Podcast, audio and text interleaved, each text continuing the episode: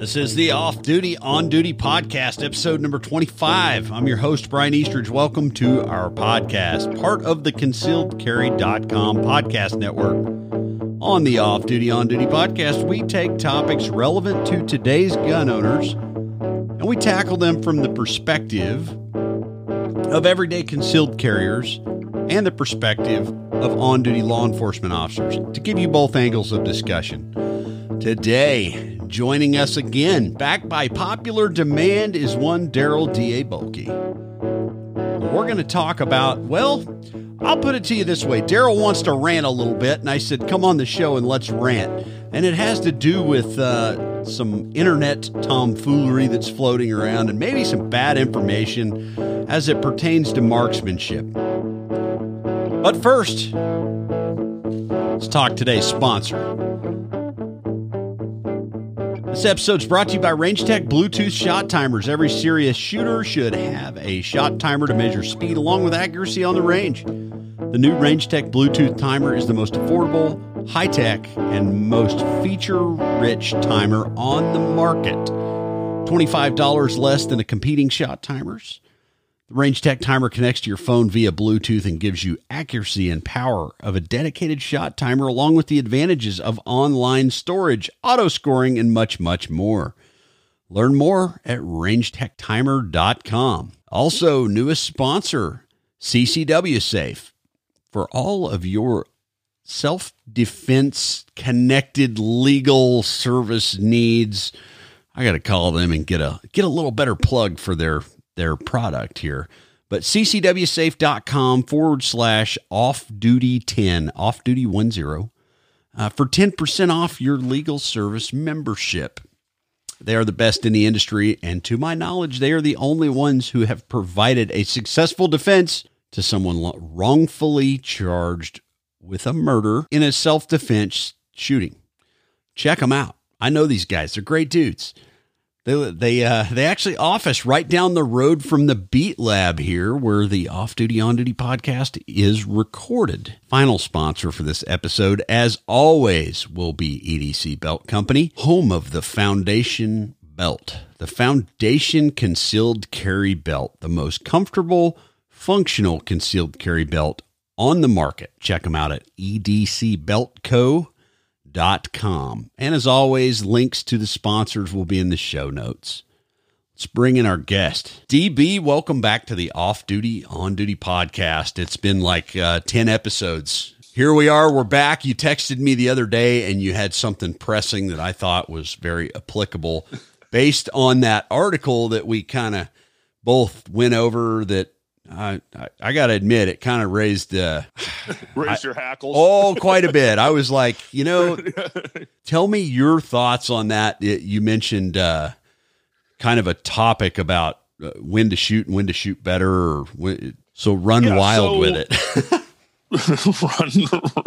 run, run. Uh, yeah, it, you know, I, I think what happens on a lot of this stuff is that we we lose kind of the goals of particularly on the law enforcement side or the um, you know defensive shooting side either one. Um, as to what are our, really is our goals? You know what what are we really looking at trying to do and what are we training to do?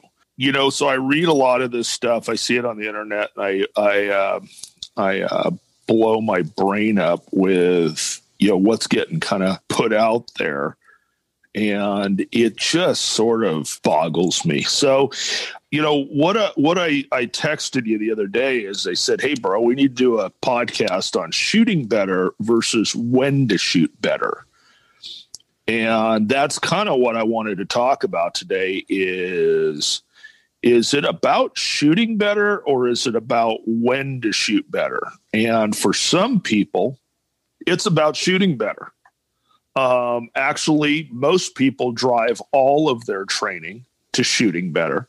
Uh, I found most law enforcement agencies, it's all about shooting better. For most people, self training or going to training classes, it's all about shooting better. And again, we always kind of drop the the problem is that we're really not focusing on when and how to shoot better. Because to me, the when is the important part. Before yeah. we get to the shooting, it's when. yeah, I, I feel yeah. like a lot of times uh, we ask the wrong question. And I can give a million and one examples of that.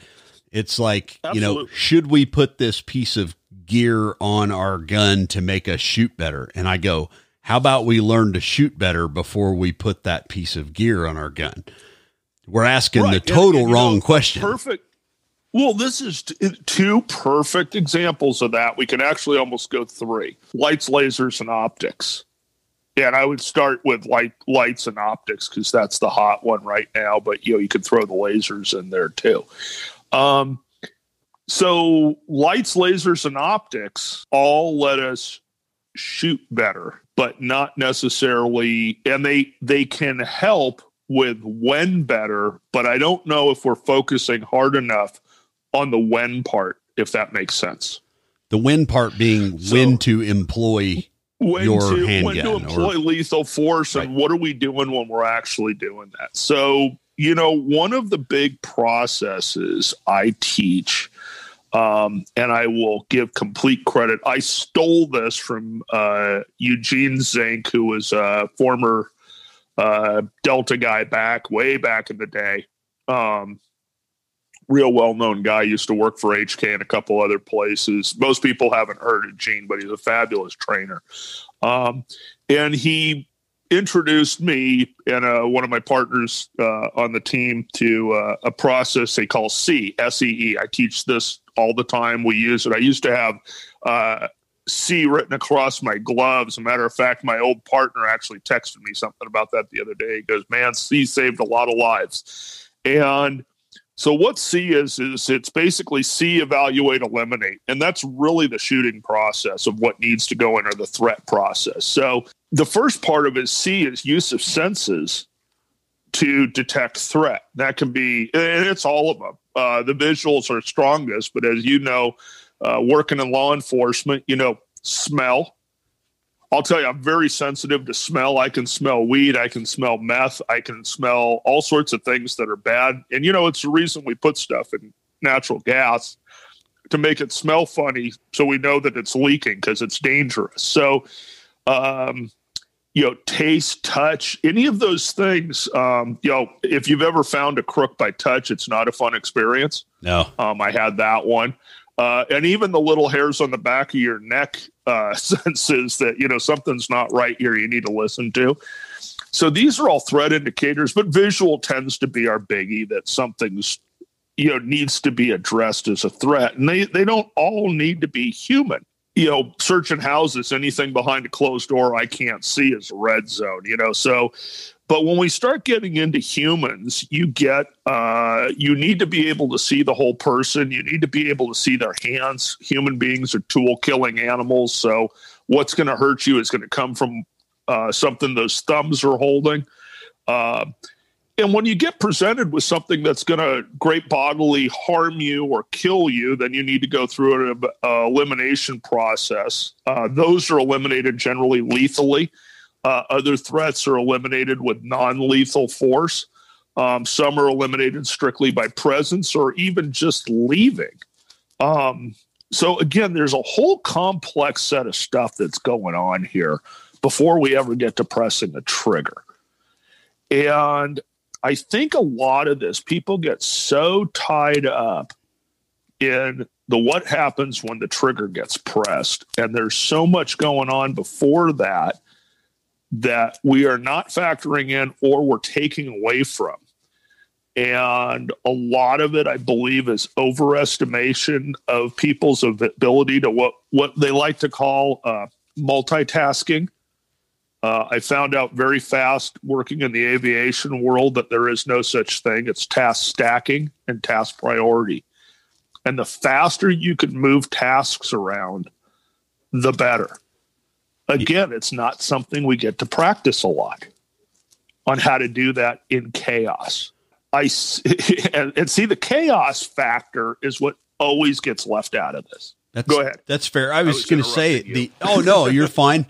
To me, the thing that separates, uh, you know, every, everybody has their their model or their idea of of what a great a great policeman is, right, or a great military operator, or a great you you have this kind of envisionment of what that what that embodies, right? And to me, when I was interacting with other officers and and other police officers specifically, the ones that I felt like when I tried to to boil it down to what makes this person really proficient and good. And the one common denominator I saw with with the guys that I really looked up to was that they were able to task stack in chaos like nobody else. Panic never hit them. Yep. it was, hey, I understand there's there's 14 people shot. Let's put that down here at the bottom and let's go figure out what hurt these people.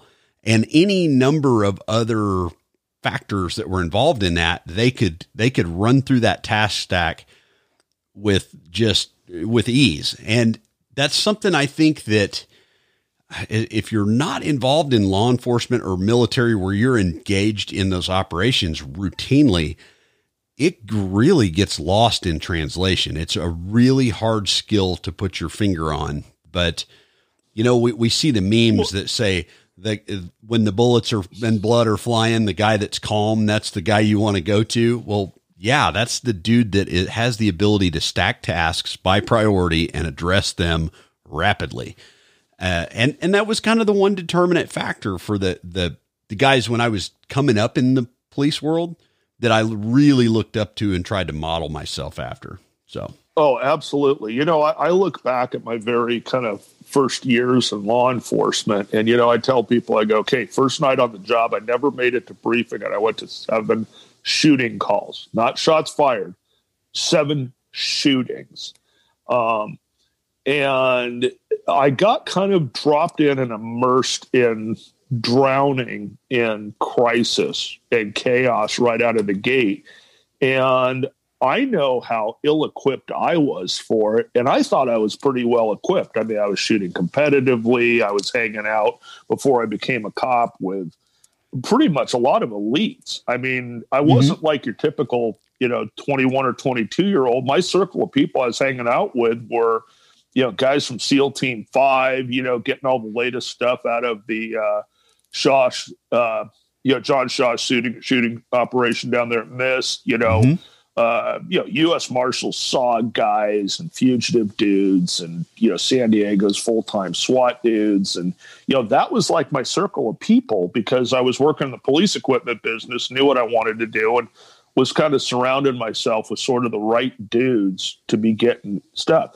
So you can picture that my like kind of first dribbles out into law enforcement, I wasn't ill prepared for that. What I was wholly, wholly as a kid who grew up in a Leave It to Beaver home and, you know, was not exposed to a whole bunch of bad, horrible stuff is getting out there in utter, absolute chaos of stuff you can't envision. I don't care how much TV or movies or whatever you're watching. Um, you know, you don't know how much mass amounts of blood. You don't know what that smells like. You know, you don't know what people really look like when they have been severely injured and the shock that is to your system of seeing that for the first time. You know, and then being responsible for the decisions that oh, come after that. Yeah. Oh, and then absolutely having to wire your stuff down of remaining calm in that, you know, or calming yourself down to having your emotional side of your system completely overwhelmed and having to flip that switch back over to your logical, non emotional side of your being, you know. So, um, a lot of the training I do and how I like to gear people I'm training is to so well develop the subconscious logical side stuff that it's easy to sort of flip into that rather than, you know, uh, having a whole lot of stuff going on. And that's sort of where this comes in. You know, um, the title of that article was something about, you know, the front side will kill you or some get some you killed in the streets. Yeah. Uh, yeah. You know, whatever. And, and you know, I, I, understand kind of what the point of the article was, and it wasn't wholly wrong.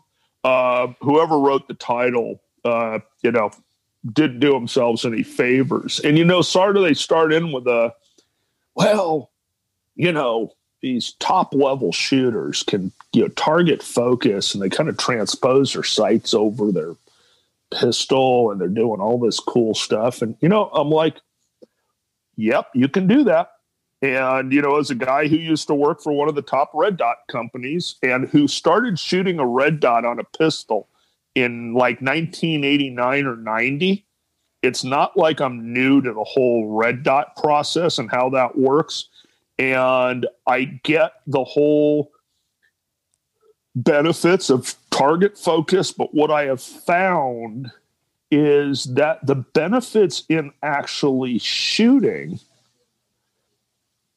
and some of the the situational awareness what ends up happening is how that functions in sort of the OODA loop of decision making so what I try to tell people that I like to use that front sight for, or the the sights on the pistol, is visual verification. I did a, um, I used to fight with Ken Good on the internet like old women, and rather than just sit there and whine at each other, uh, I invited Ken out to do some training, and we spent several days together, really working through a lot of stuff, and found out we were way on the same team on a lot of stuff and him coming from sort of the military side of the low light stuff and me coming from the cop side of being out in the field uh, you know working graveyards with a full size mag light you know we had kind of a different idea of using light and low light tactics. So we did a lot. But one of the big things ken and i you know uh,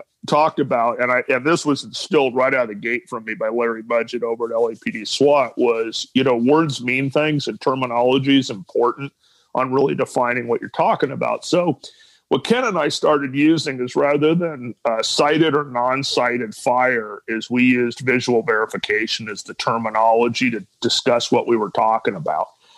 So, what I found in investigating over 75 officer involved shootings from the uh, strictly from the firearms ballistic side of the event. Um, you know, we had other guys doing all the criminal stuff and that, but my job was doing the guns and the bullets. Um, is I found that outside of contact distance, where you could reach out and touch your opponent, all of the guys I had who visually verified that their firearm was on target hit, and all the ones who didn't missed.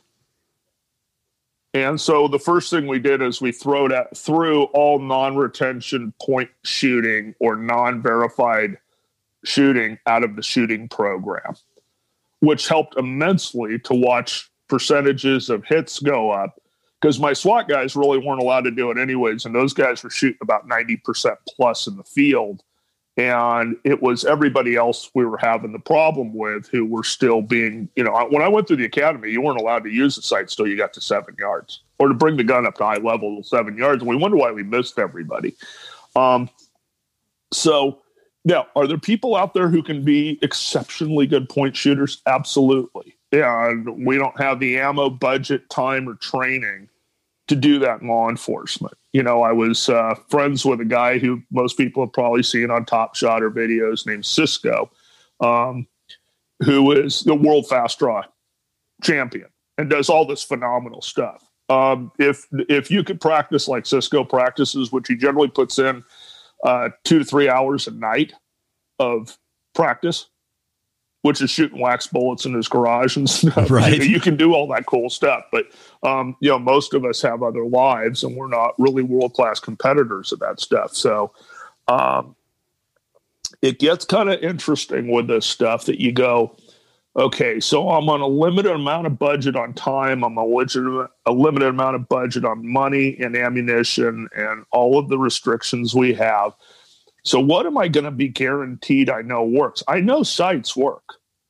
So, if I can get those in my eye line I can do much better work of visually confirming that my handgun, particularly with the handguns, I'm going to kind of throw the rifles, shotguns, long guns out of this that are anchored on a on uh, you know uh, the body of right. an extra point to shoot. But so with handguns, if I can get the sights in my visual line, that is a gives me a huge benefit to actually hitting my opponent that I need to. Now that it comes into where am I hitting them? So the more sights you get, the more you know, the more precise the sights, the more uh, you know uh, precision you can get. Well, how precise do you need to be? And this is another one of the DB's big, you know, whitey, you know, rants in the shooting world. Well, you just shoot to the acceptable target. Okay, cool. You know what I mean? If you're shooting three gun, you know, what is it like two hits on anything is good to go. Right. You know, if you're shooting another discipline, you know, in a minor caliber, you're looking for all A zone, you know, can I throw a C here and still win? Yeah, I mean, there's all these other things. Okay, that's all cool. And that's all playing. Those are all sports and they're all sports that are related to this, but it's not the same. With human beings, you have to be able, with pistol bullets, be able to put around in something the size of a large orange or a small grapefruit that's in the upper portion of the chest or in the head, period. If you don't do that, you will be shooting again, and shooting again in today's world is a negative, not a positive. It is super cool if you can put 12 rounds into an opponent before they fall and hit the ground because you are shooting like 0.17 splits into the dude. Fantastic. I don't want to defend that shooting because you're shooting it faster than the speed that you can assess that. And in the way the Constitution and laws of this country work and how they're applied is you have to be able to articulate with great detail exactly why you press the trigger on another human being every time you press the trigger. And you really can't do that if you're shooting faster than you can stop or shooting faster than you can assess. And I will contend that most people speed of assessment is not as fast as they think it is. So you end up with the situation that they are shooting far faster and making decisions far faster than their brain is really processing what is going on. So to me, we have to really divide these things up into letting your brain process what it needs to and then be able to apply force with that. And if we're taking all this time, you know what else we get to do? I get to get more alignment on sights if I'm doing this correctly. Uh, you know this this shooting with the guy that was attacking the officer looked like he was a pretty old guy somewhere in like Maryland, I think it was, and and uh, the the sub subject soaked up 12 rounds and that's been the big thing. Oh he soaked up 12 rounds before he finally went down. And i was like you know you guys we got to put this in context here okay? I mean i get it. Like there it was a real almost a contact distance shooting. There was a, a quick entanglement. And the very first thing i saw was well, that's why I don't carry a nine millimeter and I only carry a 40. And I'm like, well, how do you know the guy wasn't carrying a 40? How do you know he wasn't carrying a yeah. 45? How do you know he wasn't carrying a 357 SIG? Because I heard the report and it didn't sound like nine millimeter to me. I may be wrong, but we don't know. There's all these these X factor of variables that we don't know. What I do know that we don't know where the hits were. It, yeah, what I we do know, know is that that dude's face was intact when he fell, so he didn't get right, around and, parked know, in the melon which uh, no, and there's a a uh, a still shot of the early part of that. Literally, the guy's pistol was right up in the guy's face. Right. That would have been kind of a good time to press that trigger. The problem is, is you got to train people to do that, and that's why, like, and, and I didn't invent it. I stole it from LAPD, uh, D platoon. I did, you know, all of my people had to shoot failure drills from ten yards and in at every single stage and they had to finish every shooting drill with a failure drill. with like if we were doing a combat shoot or Right. some sort of whatever. Every single one of those finished with a headshot, and we had a very easy way to experiment with this because the other guy who ran our regular range, I did the SWAT guys. We had one firearms instructor assigned to SWAT, which was me, and we had another guy who was assigned to patrol. His captain would not allow headshots because it was executing suspects. So our patrol guys were not trained to do that. My guys were trained that that's how you finished every shooting. You want to guess what happened in actual field shootings? They probably Is- did that regularly. uh, patrol was shooting 17% in the field or 20 right around you know one out of five rounds was hitting something uh, when they did they weren't always that good. They were whatever. My guys are shooting 90 plus percent. They're making uh, headshots on hostage takers. They're shooting literally textbook failure drills. Um, we're not having any shootings more than a few rounds. They're all over and done with. And it's not because they were so good. It's a part time SWAT team. All of these were patrol shootings. If anybody's ever seen my presentation on this, I put pictures of everybody up because they're all in uniform, working patrol operations. Um, I, I purposely did not use any of the SWAT shoot, uh, shootings that occurred during SWAT operations. Um, these are like dudes doing dude stuff. And there was, you know, single hits to the body, instantaneous incapacitations. There was pairs to the body, instantaneous. There were pairs in the head. Sometimes there was three or four to the body and a head. Uh, that was only one, and that was my partner. We got ambushed, which was all done on the move, uh, turning around the suspect at near engage, uh, within about three yards with the suspect shooting at him. Um, and you know multiple and you know that was my old partner i mean i was there for this and we got ambushed and he was like one of the worst shooters i've ever been around best guy i've ever been around to pick up threat and you know on the interview post with that it was like uh dude you know well you know I, I was shooting him in the body i could see the hits you know kind of through the sights hitting him in the chest and he wasn't really reacting so i just shot him in the face like he told us to okay cool You know? Moving on. Yeah. moving on, you know, I had one of my other guys that took a, a really, really tight shot on a hostage taker. Um, said, Hey, Dave, how did you feel about taking that shot? He goes, God, you make us do those stupid failure drills at 10 yards and then he goes, six feet was a walk in the park. So those are the answers I like getting. Um, and it kind of shows these are not shooters. These are people who have been trained properly to shoot, and they're all doing it at a near subconscious level.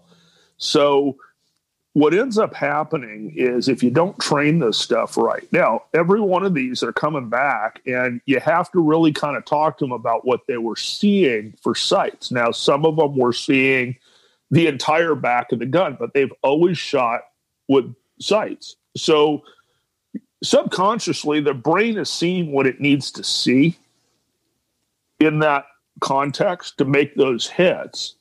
Um, and you don't need you, you can get a little rough in close as you start getting out to distance. Now some of my guys who made really hard precision shots um, they could sit there and describe the the sights perfectly. Um, i've now had two guys um, actually describe follow through to me which is kind of interesting as we've progressed enough to go you know i watched the front sight rise out of the thing as it's settling. I'm watching the guy crumple underneath the sight in the background behind my front sight settling into my rear sight. That was the first one I had.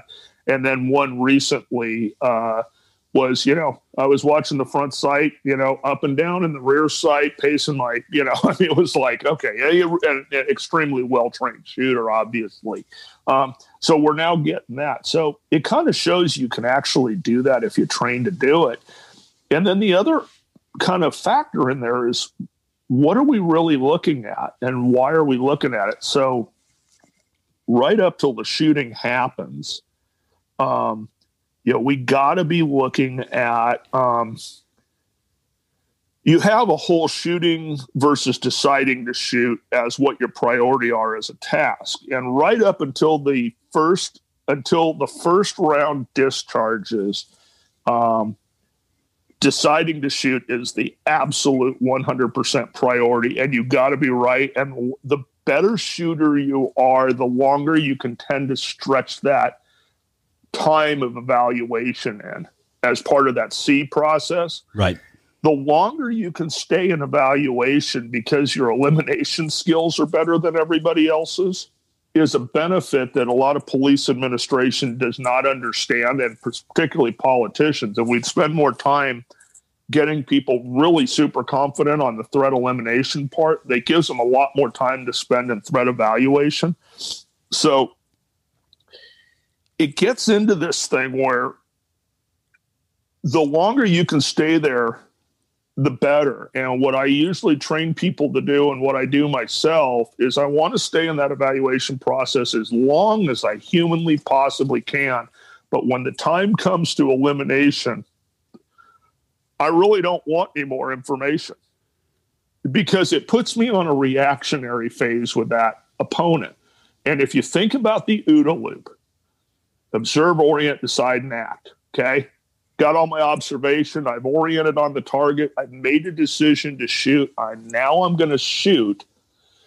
As part of act, what I like to do is I will actually close my left eye because I don't want any more information. And I actually went out of law enforcement with a major ocular injury. I don't have binocular vision anymore. So it's kind of important for me. I almost have to do that. But in the past, what I would use is bring try to bring all that focus back to the front sight. Or what I tell people is block your vision with the sights. So what this is also critical is that those sights and none of that gun is in your vision while you're in the evaluation, while you're in that observed side and act or the decide phase, that gun can't be in your vision. And this is the mistake so many people are making today. And it drives me bananas because it leads to some really bad outcomes. Once I decide to act, as soon as that gun comes up and breaks that line of vision and puts that, and I know that front sight needs to be the kind of point on what I need to be seeing, is that tells me I'm on, I'm verified, and now I can press control press that shot and hit what I need to hit. So this brings in sort of a lot of these other factors. So I use that front sight to break right into that accent. With all these people discussing target focus, if I am constantly watching the target and not really what my gun's doing, I am now fully in reactive mode. And basically, I'm now in their OODA loop rather than in mine. That makes sense? Yeah. And is I'm still trying to do brain stuff basically. And remember, you know, because you can only, there's no real such thing as multitasking. So if the task that's at the top of my priority right now is still assessing what the bad guy's doing when I should be doing what I need to do to I should be on front sight press follow through. That's the only three things going through my head. That is a direct Scotty Reitz quote. The only thing going through your brain when it's time to press the trigger is front sight press follow through. If I am distracting from those three things because I am still focused on what the target's doing, I am not really in act. I am reverting myself still back into decide D for decide.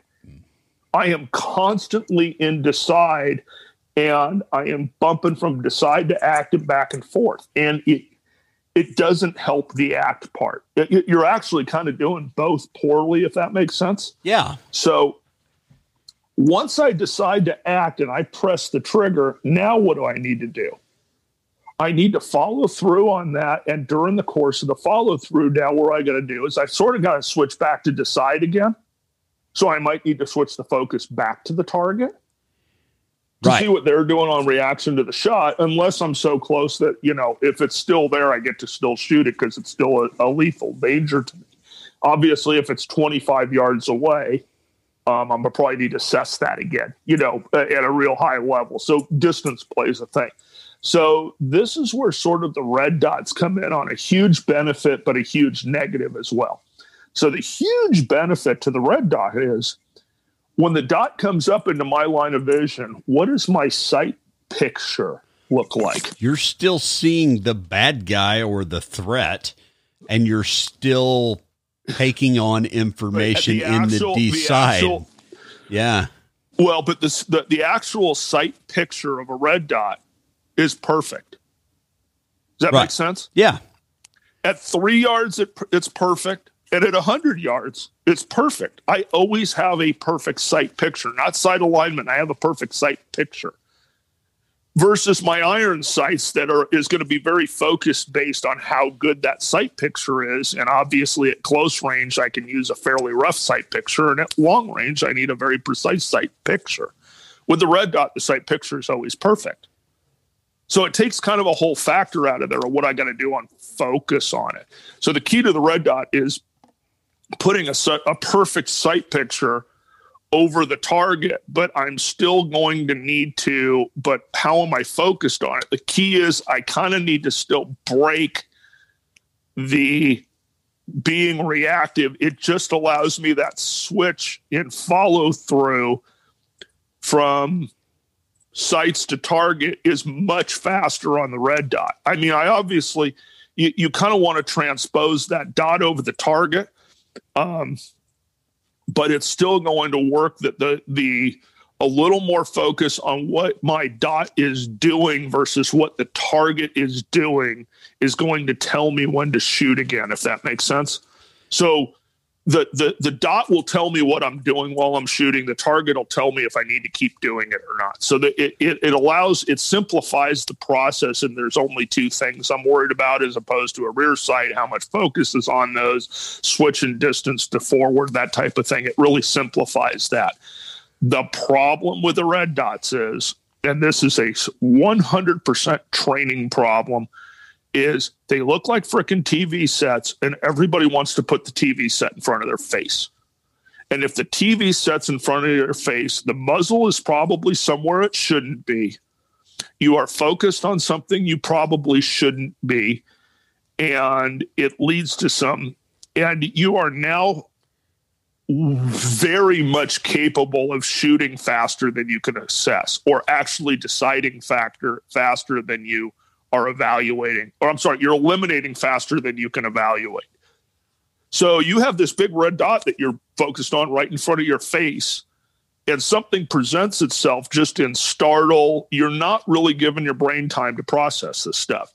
And everybody thinks that they're awesome at this. You know what? You're not awesome at it. I'm going to just break your heart right now is there are not a lot of people out there who are absolute freaking gods at threat evaluation because most people don't get to do it very often. There are people out there who are doing this every day at a high level but that is few and far between. And usually those folks are out there so operational they're not out in the training world until they retire.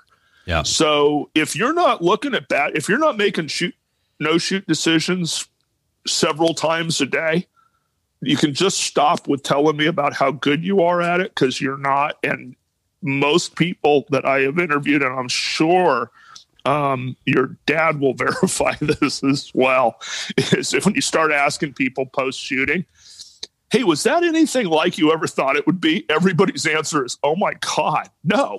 I mean, Right. it was in no way, no way, shape, or form was this like a shooting match or police training or or what I imagined. Everybody has their fantasy shooting, and it's not it. You know, it really isn't it. I, I think I might be one of the only people on the planet who had sort of one that was like, yeah, I could see this happening, but it would never happen because it's, you know, it's like, it's going to be me and a bad guy, and we're going to be in a bar facing each other, and it's who can get on it quicker.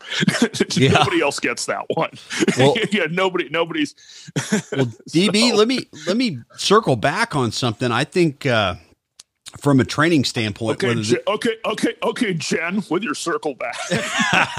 yeah, I had to I had to throw the new uh, yeah the new term and the new circle term. back. Yeah, okay. yeah uh, Yeah. but uh, okay The let new the new media the media term of circle back. yeah let's let's back the bus up to something that I, I I took away from what you were saying there and one of the gaps I see in training and it's law enforcement and civilian side is the difference between I've made the decision to shoot versus I'm shooting. And I know that sounds like I'm saying the same thing, but if I have made No. the decision to shoot, it doesn't matter where the gun comes from. If it's from the holster, if it's at a low ready, if it's, you know, activating a gun light, if I have made the decision to shoot, my actions are completely different than if I am at a low ready assessing when I'm going to have to shoot. There's two totally separate processes in there. And that's something that I don't think a lot of trainers even put their finger on is am I assessing the need to shoot or have I made the decision and now I need to do the shooting part? Because we are masterful at training uh, the open minded defensive shooter how to operate a gun. Everybody has their take on it, and Right. oh, sight. Everybody's got their their pet sights and their pet optic and their pet holster and all these things, and we can teach people how to do marksmanship. And I think we've gotten better at that in some areas and worse at it in others. And but the decision on when to shoot becomes this big void and the decision making process there. Because I know for me personally I can walk through the process right now. I make I make the decision I'm going to shoot this simulated threat. So I'm going to orient my body which is part of the aiming process defeat concealment defeat the holster bring the gun up with the front sight proud under my dominant eye and as soon as the gun levels off fingers on the trigger, slacks out of the trigger, and when the sights are clean enough that I can make the shot that I need to, the tr- the gun goes off. I just broke down a process that I can do in a microsecond um, without much thought. But from the police side, if life were so simple, that's all you had to do. Well, it, it's not. You have this entire litany of things that go on that make for you the decision as to whether you're going to bring the gun in early, whether you're going to, you know, searching a building is different than contacting somebody on the street is different than contacting somebody in a traffic stop is different than uh, you know any of the other circumstances that we we encounter daily. So but my decision making process is different than now I'm going to shoot the gun. It's you know, as as Larry Vickers says, you know, shooting a pistol is uh, simple, but it's not easy. Right. And like you broke that system down.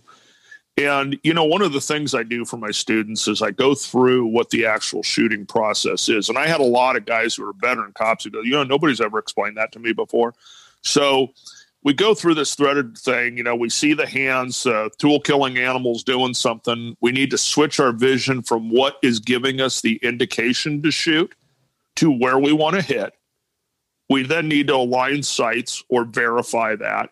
And you know, it's funny. Everybody's like, "Well, you don't align sights when you're point shooting or retention shooting." And I go, "Oh, you, you mean your sights aren't aligned? I didn't say you had to see them. I said the sights need to be aligned. you know, so we we have to aim." Whether we're visually aiming or body orientated aiming, we need to aim and align those sights on the, the target. And then we need to press the trigger to the rear um, without disturbing that alignment and do it again. And the, the whole thing we a lot of people lose is the switching from the threat indicator or the, the lethal force indicator to where we want to hit. That's a big step in there. Okay. But that, that that always gets left out. And if you you've run you have run enough ranges, I'm sure that when we use the cartoon targets with the guns on them, uh-huh. that a, a vast majority of the shots are in the threat indicator and not in the center of the upper chest or in the head Oh, where s- they- you're supposed to be because nobody because they didn't switch their vision. I've you know, seen they- many they- law the- the- enforcement shootings that were that that the suspects Oh, were shot yeah, through well- the hands. Um, you know, Oh, forget the suspects. Yeah. A lot of cops get shot in the hands because the crooks are doing the exact same thing. right? And if you're not making that that and that needs to be a super conscious decision. That's part of that process that nobody really ever talks about. And you know, I'm going to tell a little war story because it's really kind of indicative of what we're talking about here. And it was one of those defining things that put a lot of this together for me. Um, I responded one night to a subject armed with a knife. I get to a little barrio house, and there's a kid in the back of like I'm talking your little old like 1940s, 50 kind of shacky little house. And you know, a lot of those had a little service porch in the back that usually had a sink in them where people would hand do laundry. Uh-huh. Um, and so, you know, they're not very big. Um, you know, it's probably, you know, 10 feet at best across this thing, you know. And this kid is sitting there and he's he's a big, big Hispanic kid. Um, and he's I, I, the, the term I think we use now is special needs, but he was, I mean, he's a 20 something year old, full size, large mammal with a, you know, a brain process of about a six year old. And he's sitting there with a gigantic, uh, you know, kitchen knife um, and very angry and upset and stressed out and stuff. And his back's against the wall, and he's kind of leaned up against the wall. And I've got as much, uh, I've got as much distance as I can get from him. And I'm sitting there. I've got a, a pistols at a low ready, and I'm trying to talk to him. And I have made the decision already. If he comes off that wall, I am so close. I have no other choice, but I'm going to have to shoot him. And we're I'm trying to get him to put the knife down. I'm trying to de-escalate the situation as best as possible because I really don't want to have to shoot this kid. It's very obvious that he's got some mental issues that he needs help more than he needs me to kill him. And but I still have for my protection and safety, I've got to make a decision of when the lethal force is going to come. So of course, at some point he just kind of loses his mind and he comes pulling off that wall, and I make the decision, okay, I got no choice now, but I'm going to have to shoot him. Pistols coming up, sights are aligned, start getting on the uh, trigger, and all of a sudden I see a blur kind of coming off my left side and stop the trigger press. This is another, you and I are on the same page. This is sort of one of the other things I like about double action triggers. It's, uh-huh. it's a uh-huh. thinking trigger when you need a thinking trigger because I'm still in thinking mode. Um, and then you get a shooting trigger when the shooting starts, you know, but that first one's still where uh, we got a lot of thinking going on during that trigger movement. You're very aware of it. And I come off the trigger, and what it is is his mom is behind me and sees what's about to happen and she comes by me and she tackles the kid. So it turns into a kind of a fight to get him disarmed of the knife. And because mom was you know aware he was going to get shot. But to be able to pull that shot we're still and this is where i tell people i go the complexities of this stuff are not like shooting a one-dimensional paper target under you know wonderful blue skies and puffy white clouds on a range that you just pre-walked your shooting course so when you start, well, I'm going to target folks, you know, all this stuff, you know, you don't know what you're going to do. You're going to have a lot of other factors in there. And this is part of where the task stacking comes in is that you need to start being able to, to slide different tasks in during the entire process. You're not doing them all at the same time. And it becomes critical that that decision to shoot was made but we weren't quite at shoot yet. And nobody really wants to talk about what happens in there between the decision and the actual shot breaking. There's a lot that goes on. And I try to tell people it's hard to explain. You're never going to see it watching a video or TV or a training film or talking to people who've never done it. A lot happens that your brain fixes during that time that your brain will tend to slow a lot of that stuff down to a better speed for you to deal with what's going on. And what I use for people who have never been in an actual shooting is I tell them if you've ever been in a surprise car accident, you didn't think you could watch an airbag deploy, but you can in slow motion. The way everything sort of slows down, that's what should be going on in that process. And should give you the time, if you are trained to do it, to grab the verification on how to properly threat eliminate. And it's subconscious. Your brain can do a lot of work in there if the actual shooting part is subconscious. It's just getting that shooting part to being subconscious. And that only comes with a lot of repetition and practice makes permanent. So what you are doing on those repetitions is what's going to be permanent. So if you've got craptastic uh, training things on how you're training, that's all the stuff you're building into your subconscious. If you're a horrific trigger smacker, if you're a uh, poor, if you you know grip at the end of the trigger press every time, that's going to be in your subconscious. You are going to shoot that that Glock low left every single time as a right-handed shooter. If you are gripping the gun hard at the end of the trigger press instead of setting the grip for recoil before the trigger press, and if nobody has trained that out of you and they have just told you that Glocks always do that, they're not doing you any favors. They just built in a horrible subconscious problem. So a lot of this stuff. And then one of the things I used to fix with my guys, and this is why I get so kind of tweaked on the way you don't need your sights. Police shootings in particular, because we get to look at them a lot, but I would imagine a lot of citizen shootings, if there's a draw involved, is piss poor grip is going to be a major factor in it. When you get surprised as a cop in a shooting, most of the time I found a lot of these guys' grips were just horrible because uh, they're just kind of panically going to the gun and it's not a natural thing. And, you know, even those of us who practice a lot, how many times, uh, you know, Brian, how many times have you been up on a line on a man on man shoot off thing and you are an exceptionally good shooter? How many times have you fouled a grip on one of those things?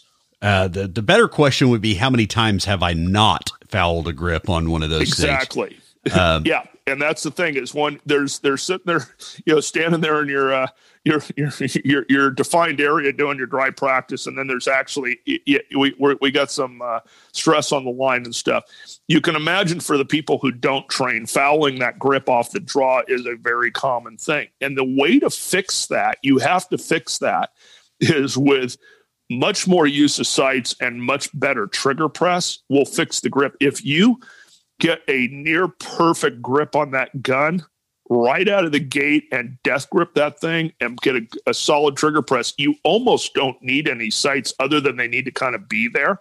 Right. If you have a crap-tastic grip on the gun, you have better have some really good sights and really good uh, trigger press to make up for that bad grip.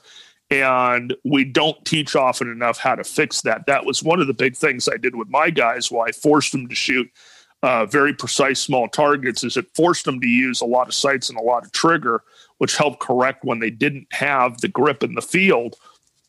They know how to fix that, and they know how to fix it at a subconscious level. TacCon, I draw Brian Hill right out of the gate. What a you know what a yeah. good way to get get an ego bruising right immediately.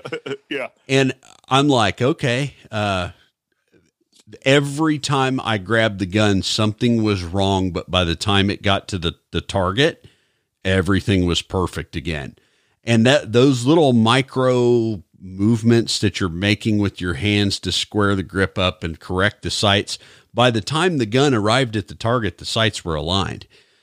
Oh, you're see, not I always going to you know, have the perfect draw, right? You're not always going to have the right, perfect grip. Yeah, I get the benefit of having Wayne, Wayne, Dobbs as a training partner, which is horrible mm-hmm. if, if you have any ego in your body whatsoever. Um, one of the things Wayne is so exceptional at, as well as a lot of stuff, but usually with Wayne, that gun's not coming out of the holster till his grip is right. He is really exceptional about anchoring that grip right at the very beginning of the draw stroke. And a lot of people look at Wayne and go, you know, he doesn't look like he's going that fast because Wayne draws what he defines as natural human speed. So he defines that as sort of the speed at which your hands will come up to your face if you have to sneeze or if a fly lands on you and you're kind of batting it away. That speed. It's not this hyperspastic speed that we see people using on the range all the time. Wayne's using his his fast speed for doing tasks that his body is used to doing. And that's how he grips a pistol in the holster, which is why he's usually able to fix them if they don't come out right, mm-hmm. is because he's not working at spastic speed. See, and what happens with most people on a startled draw, they're working at spastic speed. Yeah. In which time they jack that grip up. And then a lot of us, when we get in a man on man shooting drill or some matches on the line or a bunch of people are watching, we tend to lose our discipline on that stuff and we go to a little bit of hyperspastic and boff those draws. Oh yeah. And you know, and like I said, you got to know how to fix all that. But you know, it kind of gets into this whole thing that there's a lot going on and while the the uh, again you go back to that article, the front side will kill you. you know what the front sight does? It fixes a lot of that. I mean, it, it, going back to that thing is not so much like I said. If your grip is perfect, uh, and you've got a good, solid, hard, hard grip on that gun, and everything's sitting perfect. You know how much those sights matter? Not a whole lot, because the your grip is going to align the gun and your eye line perfectly for you. That it doesn't become that important, and it gets more down to your trigger press, not disturbing it, which your grip is also helping. So it's one of the things I've learned in the last probably decade has been a uh, a torturous period for me is I have very, very severe arthritis in my hands. I've lost a ton of grip strength. I tell people I have the grip of an old, old, you know, of an old arthritic woman because that's basically where I'm at. You know, so everybody's all, well, what gun should I get for my grandmother? That's that's my gun right now, and you know, it's uh, I am realizing how much that that grip was important. So now for me, uh, sights and trigger get really important because my grip is so compromised. Yeah. Um, red, I've gone hard back to red dots, not because my vision's so particularly bad or all these other things. I'm kind of going hard on them now because I'm dry practicing a lot rather than live shooting. And I'm finding when I come home from the range now with either my, uh, you know, my Langdon Beretta compact with a Holosun, or I've got a, a 686 Performance sun or snub with a, uh, um, Aimpoint acro on it mm-hmm. is literally I come I come home and I'm I'm literally in tears. I mean I'm not it, it's literally with tears in my eyes coming home because my hands hurt from so bad from trying to grip the gun hard enough because the red dot is showing me how much my grip has been compromised. Yeah, I, you know, I was using my cheater gun before those Langdon PX4 compacts. They are they're like recoilless and yeah, very flat, and it let it really let me get away with a lot of my grip that that um, I'm now having to really work through correcting. Um, so you know, there's a lot there that we should be working on that leads to success in the field. And a lot of assessment is important and you know backstop issues how much you can see. Um, i'm retired to this day. I mean i tell people i'm retired because i really wanted to take a shot on the guy who ended my career and i couldn't shoot him because i'd made a decision to, to shoot the guy. And just before getting the shots off uh, he was uh, backed up against a vehicle and there was two little kids you know, like little six year old kids' faces looking through that window at me from behind the guy. And uh, I knew with those, you know, plus P 147 grain sub uh, HSTs that I wasn't sure they were going to contain in the guy, and I held the shot. And, um, you know, and, and, you know, people tell you you can't see all that stuff. Yes, you can if you're training yourself to look at it and you are putting the emphasis on everything going on before the shooting happens. And it is critically important that we see a lot of that stuff. As much of a distraction as that was to me to stop the shot, you can imagine if I was trying to make the shot and still target focused and seeing all of this cool stuff that everybody's all, well, if you target focus and you keep both eyes open and you do all this cool stuff, look how much information you can get.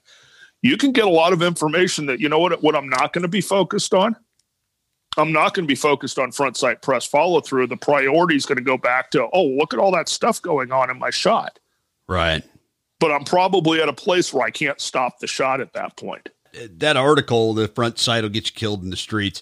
I really there was some valuable takeaways in it, and Absolutely. I'm not I'm not yeah. knocking the guy that wrote it there were some parts of it that got my hack, you know, got my hackles all up, and and uh, I find that with almost every article I read today, which is why I consequently, when people send me articles, there's about three people's articles I read. You know what I'm saying? And right, and most of them have been on this podcast at some point. So, uh, but what what I took away from that is that that's kind of an inflammatory statement right out of the get go. And you know, when you and I talked, I said, well, yeah, I guess if you're trying to shoot from retention, looking at your front sight is not only unnecessary, but could potentially get you, you know, the knife stuck in your neck that you're trying to defend against. But, but it's but all still need to be aligned. Yeah, but it, it's, it's to me, everything that we do in the shooting community when it comes to defensive handgun employment, you know, my world is a little less tactical law enforcement and a little more normal human stuff as I'm kind of winding things down, you know, and, and right. what I see is everybody seems to miss context. It's like, you know, I, I, hear people go, well, look, this guy didn't even need sights on his gun to make a 25 yard shot. And I'm like, he's standing on a flat range and nobody's shooting back at him. And there's not a playground of right. children behind him, which, uh, you know, I, I know plenty of people that have had that scenario. Well, I would have shot the guy, but there were 14 little kids waiting for the bus behind him. So it, the context of it being, you know, if I'm shooting PPC or I'm I'm making some critically accurate shot, yes, I need to be able to see this the machining marks in the front sight in perfect alignment and have uh, and I would never admit to this, but I do it. But if I've got to shoot that critically, I'm not going to just death grip the gun. It's going to I'm going to make sure that any movement in there is eliminated and that my hands are set but not crushing the gun. And then if I'm at three feet and I'm shooting a two inch dot or a B8, man, I, I'm sometimes if I get those guns in my class that have had all the fancy cool guy stippling, I've had on the polymer guns, I've had those that I've gripped so hard I've thrown the gun out of alignment and it won't feed. So it's all contextual right. based on, you know, what do I need to achieve? and there is no right. one like solid said, answer that, for that. that. Is, that's sort of like I said, the benefit of the red dot is that that sight picture. Those you're always getting those, you know, seeing the striations on your front sight. Yeah, every time you're always it's it always looks like that. You know, you don't even have to work at it. But to take take up that benefit though is that you know it's but when are we putting it in our eye line you know, which should tell you that it really, you now have more time to keep it out of your eye line, make those shots, or to make those decisions to make the shot more efficient. Is they will allow you a lot more effective decision making, but you got to let them do it you know, shooting is a very, and you know, if you look at most of these shootings, you know, the other thing is here's the reality. And Pat Rogers and I used to laugh about this all the time. So I would get these phone calls from Pat when he was, because Pat would never fly anywhere he drove. And he, and because I was all lame and retired and usually home, Pat would call me off and on the, on the road when he was driving back and forth to classes.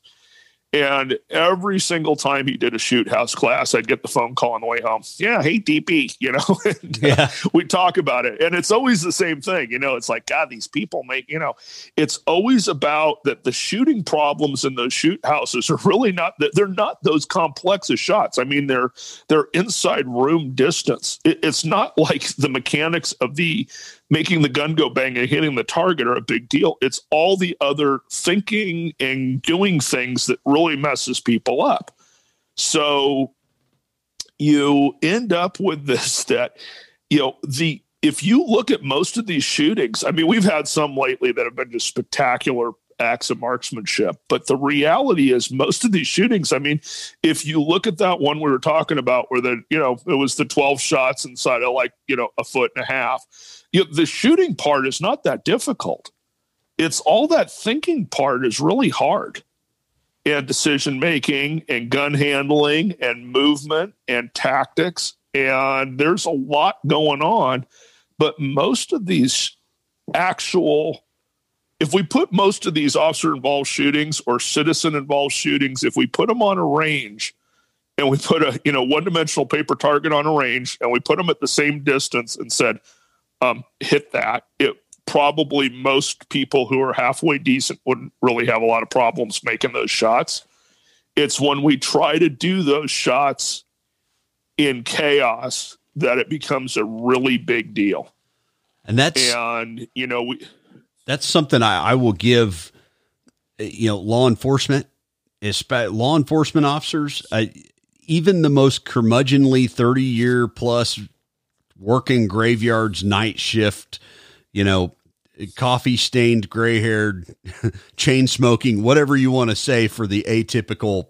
Uh, I won't say burnout because I hate that. It's it's me. I know you can you can just say people well, like you, DB. Yeah, yeah. Well, you know the, the guy that he's been there, he's done it. He got the T-shirt twice, couple divorces, you know, whatever. That guy at his worst day has handled more chaos than the average concealed carrier will in a lifetime. And I think that's yeah, something, uh, yeah, literally, in, in one ever. evening, one shift, there has been more exposure to chaos. And that's not knocking our armed citizenry, right? That's just saying, look, the people that do this for a living are chaos is their jam. That's where they live, right? And uh, an officer when I was really young told told me he said, "You know what your job as a cop is?" And I was like, "Oh, you know, protect the public," and did it, and gave the stock answer that we all give. And he goes, "No, bring order to chaos. That's it." And I went, and he goes, "You can apply that to anything we do, from taking a report to clearing a traffic accident. It's chaos, and we're there to fix it." And I went, "Oh, we just had this. We just had this 116 car six. Oh God, fatal." TC here in Fort Worth. Luckily, I didn't work that night, or I would have been kind of right there. Um, is uh, yeah, imagine responding to that. you know, yeah, I, I, I, mean, you want to talk about some some uh, tasking issues, you know, and and it's on ice, and you're responding to it in ice. Mm-hmm. Um, yeah, it's uh, you know these things. It's all of a sudden that you know a lot of this stuff isn't that serious. And again, like you said, it's not a knock on the citizenry. It's just for some of us, we try to, you're trying to explain to the citizenry that, you know, a lot of us remember our first year on the job when yeah. basically we were you in chaos. You know, we were doing your, your only thing you're ever going to do as an armed citizen. Like we were doing that, you know, regularly and very poorly at it.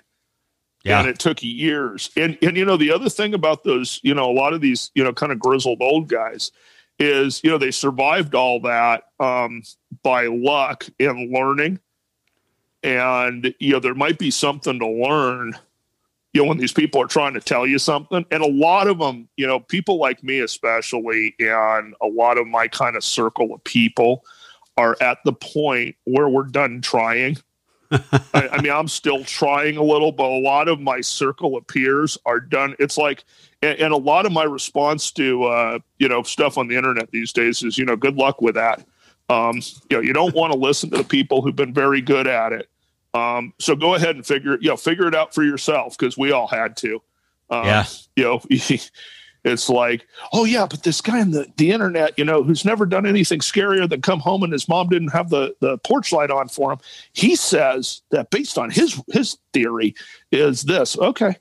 If you want to listen to that guy, you know, over some you know, like you said, some grizzled old dude who's got scars all over their bodies and who've been through this before. Um, Two, two bad shoulders, a bad back, and just wants to ride a bike and pass out stickers so he can ride his career out. That guy. Yeah, I know that guy. Yeah. Yeah. It's like, like, go ahead. You know, go ahead and listen to them. You know, you're kind of like, I'm done trying. We've been trying to tell you that that stuff doesn't work. And it's like, you know, you get tired of being told you're basically stupid. Like, mm oh well you know because with this you know we just invented this and you dumb old guys it's like oh yeah because we didn't try that. You know, you I, know it's like i like, saw a deal yeah, okay. i saw a deal come through the other day.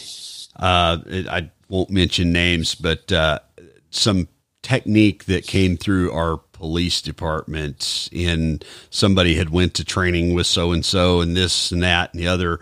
And it was like well I found this new technique where we interlock our pinkies when we're making the grip. And I just hung my head. I'm like, oh, Lord.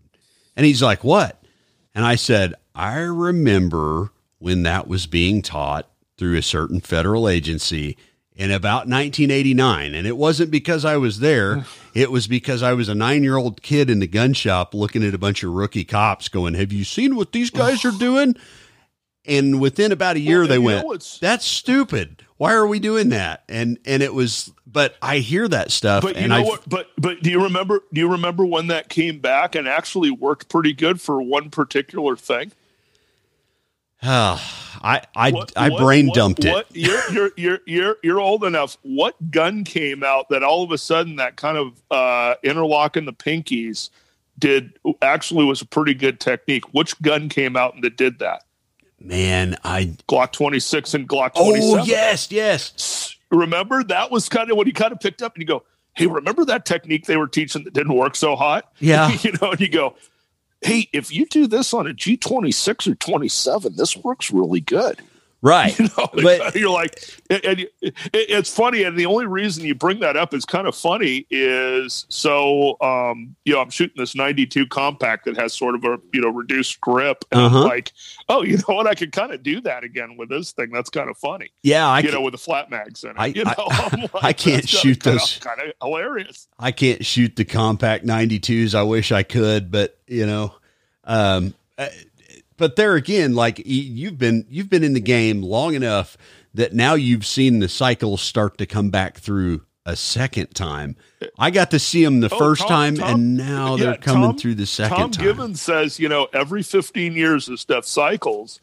And, you know, I'm I'm starting into, you know, I've been at this now, you know, 30 as a professional firearms instructor 32 years and kind of in the game about 35 and i'm in you know deep now getting into my second phase of this or through the second cycle into the third. It's like oh my god you know it, it- but you know to sit there and go hey i remember this in like 1994 or whatever the you know when the little uh, 26s and 7s came Yeah. out like oh my god you know remember that thing that they were showing us in 1988 well shit that now works sorry i meant i meant i meant shoot that now works you well, know? luckily, you know the guy that does the editing. the editing yeah so, But, uh, uh, but I've seen that stuff, and it's like I, I'm now. So I'm 19 years in. I've been carrying a gun professionally for 23 years now, which is hard to believe because uh, I I still look so young. But uh, the uh, the uh, the the thing to me, like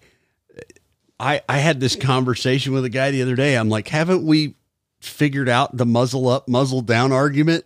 For the love of Pete, can we Oh, move God, on to actually grip the gun and shoot the right way? Because like it's all context, man. There's times I run muzzle up. They're not very often, but if I need to, I will. But do we have to stick our hang our shingle on one thing when we've had this argument for 30 years that I'm aware of?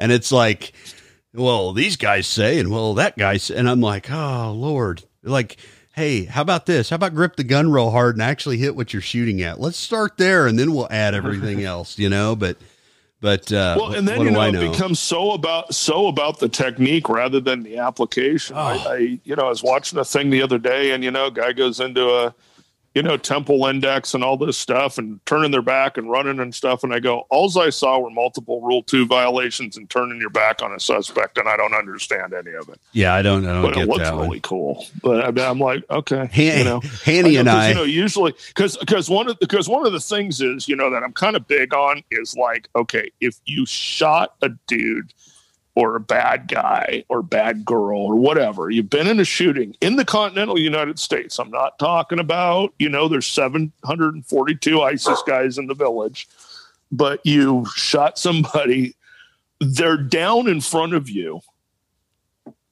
And you're going to turn the, take your gun off of that and turn around and do back turns and ballet. And i'm like why don't you just leave your pistol on the thing that you guaranteed is a lethal threat. You've already used it.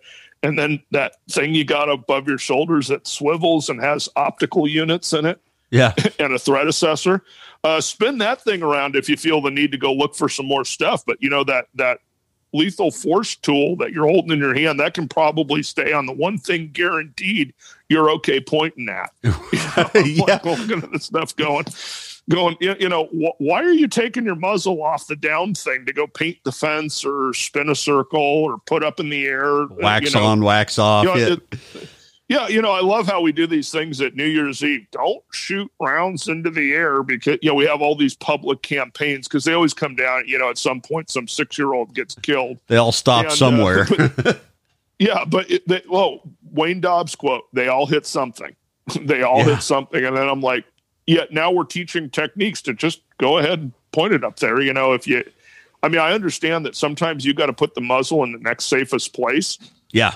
which, okay, that that's, you, you know, the the I usually like to work towards the least potential of hurting somebody I don't intend to. So if like, well, I got all this really good dirt in front of me, but I'm going to go ahead and put the muzzle up in the air where God knows where the thing could come down if I screw this up. I spent decades with a striker gun getting shoved down the front of my pants, and you got to treat them like rattlesnakes and be switched on all the time. I take it that seriously Mm-hmm. and I don't want to be I don't want a rattlesnake in my pants and and uh, be switched on that much anymore. So now I put things that have double action triggers and a hammer down the front of my pants in case I screw up. I'm you know, like I said, I've been doing this for for decades. I probably have more experience carrying AIWB than you do. Right. I started in 89, 80. Well, I started carrying AIWB because of an injury in 88. So I've got a few years of it, literally exclusively carrying concealed that way since 88. So it's like, and even with that, I'm like, I could mess this up. Yeah. And, you know, so what, what's the best way to not mess this up? And if I do throw a striker gun down there now, there's usually a, a striker control device on it. So, you know, Best way to do it like- is just don't do it. Right. You know, I'm like, you know, I'm I'm at a place in life I'm okay with a hammer fired double action gun. I, you know, I, I don't think it's going to get me killed on the street. I've been successful at using them in the past. We'll be okay. Yeah, Pat Rogers and I had this conversation and stuff. It's like ADP. We're probably never going to get another shooting again, so we probably shouldn't worry too hard about a lot of this stuff. yeah. You know what gun we're carrying? Yeah, just carry like a good one that you shoot pretty good. You know, it they don't have to be fancy anymore with the latest everything, greatest, finest.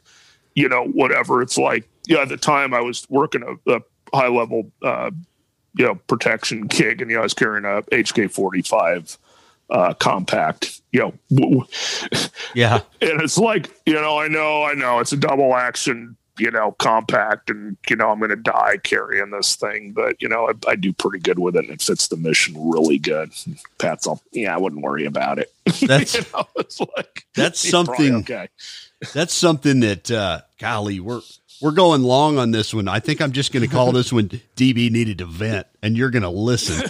Uh the uh the the thing that that bothers me is uh, in the industry in general right now and it's nothing against gun manufacturers trying to make a dollar. I get it, right?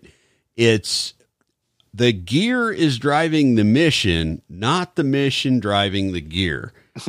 And that you think yeah, you know, and and I was thinking about you today. I had my coat on, and and I had, uh, you know, I, I carry a 365. J-frame in the pocket oh yeah, I carry a 365 a lot, and uh, I I go over to my girlfriend's house and I take my jacket off, and I'm like, oh hey, let me get that secure. And then she's like, "Are you carrying two guns?" And I said, "Yeah." She's like, "Why?" And I said, "Well."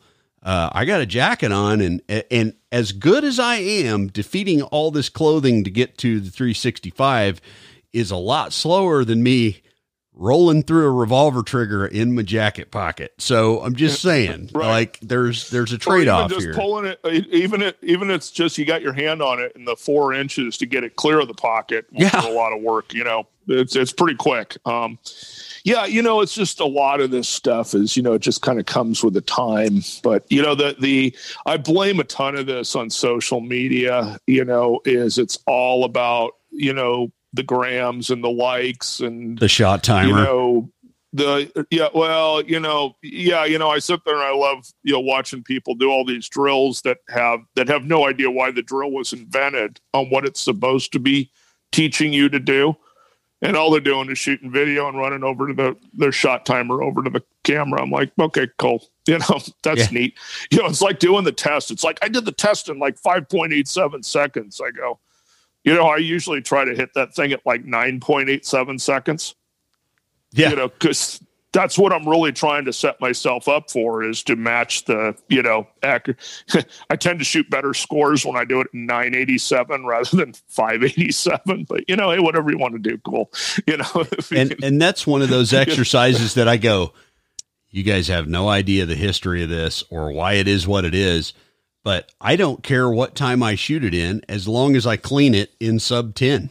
It's like, it, yeah, and, it, and it's like you know, what? it's like you, you, guys do realize that that's like shooting at assessment speed. Because if I had you make a force a shoot no shoot decision, during your shot pacing, you'd probably be like at 14 seconds. yeah. So, you know, yeah, that's, what? you know, we're trying to do so, but go ahead, do whatever you're going to do. You know, it's like, that or okay. my, my, my, new favorite fa- phrase I've adopted when I'm, you know, training people is that, you know, they get into the, the what if fairy throws the what if fairy dust on them. And they're like, well, you know, what if blah, blah, blah, blah, blah. And then I shoot the guy and my my answer is whatever you think you can afford. I wouldn't do it. Yeah. But whatever you think you can yeah. afford, whatever your brain can justify and your bank account can pay for, because that's what's coming. And uh, yeah, see, for me, it's the uh, what I would do is um, phrase is my favorite because as soon as somebody tells me, well, what I would do is it just it it just triggers a like a tape a, a, a tract in my head which just goes which just told me that you've never done this before. Yeah. so I had that's, uh, that's basically I have a theory based on no experience. So what I would do is, you know, okay, well, sure you would. I had that that very I've watched thing. a lot of people with what I would do crap themselves and what it actually happened. So go ahead. Well, the, thinking that'll happen. The, the what I would do thing came out in a class that I was taking, shooting around a barricade, and it was to simulate a search, kind of like pie in a barricade and making a shot and uh, this particular person, nameless, walks up and goes, Well, you know, what I would do is camp my body over like this, that, and the other. And I went, Hold on. I said, I have done this for real hundreds and hundreds and hundreds of times. And I can tell you that you're what I would do. Uh, it, it doesn't work. Okay. And here's why and this this like look of disbelief came over like i had shattered this person's religious beliefs. And i'm like it's nothing personal dude. I have to i have literally searched thousands of buildings in the middle of the night sometimes knowing there's a bad person in there. And uh so yeah tell me what you would do again. That's oh that's cool whatever. But uh for me to shoot accurately and to not fatigue myself in the first 18 seconds of this this potential engagement.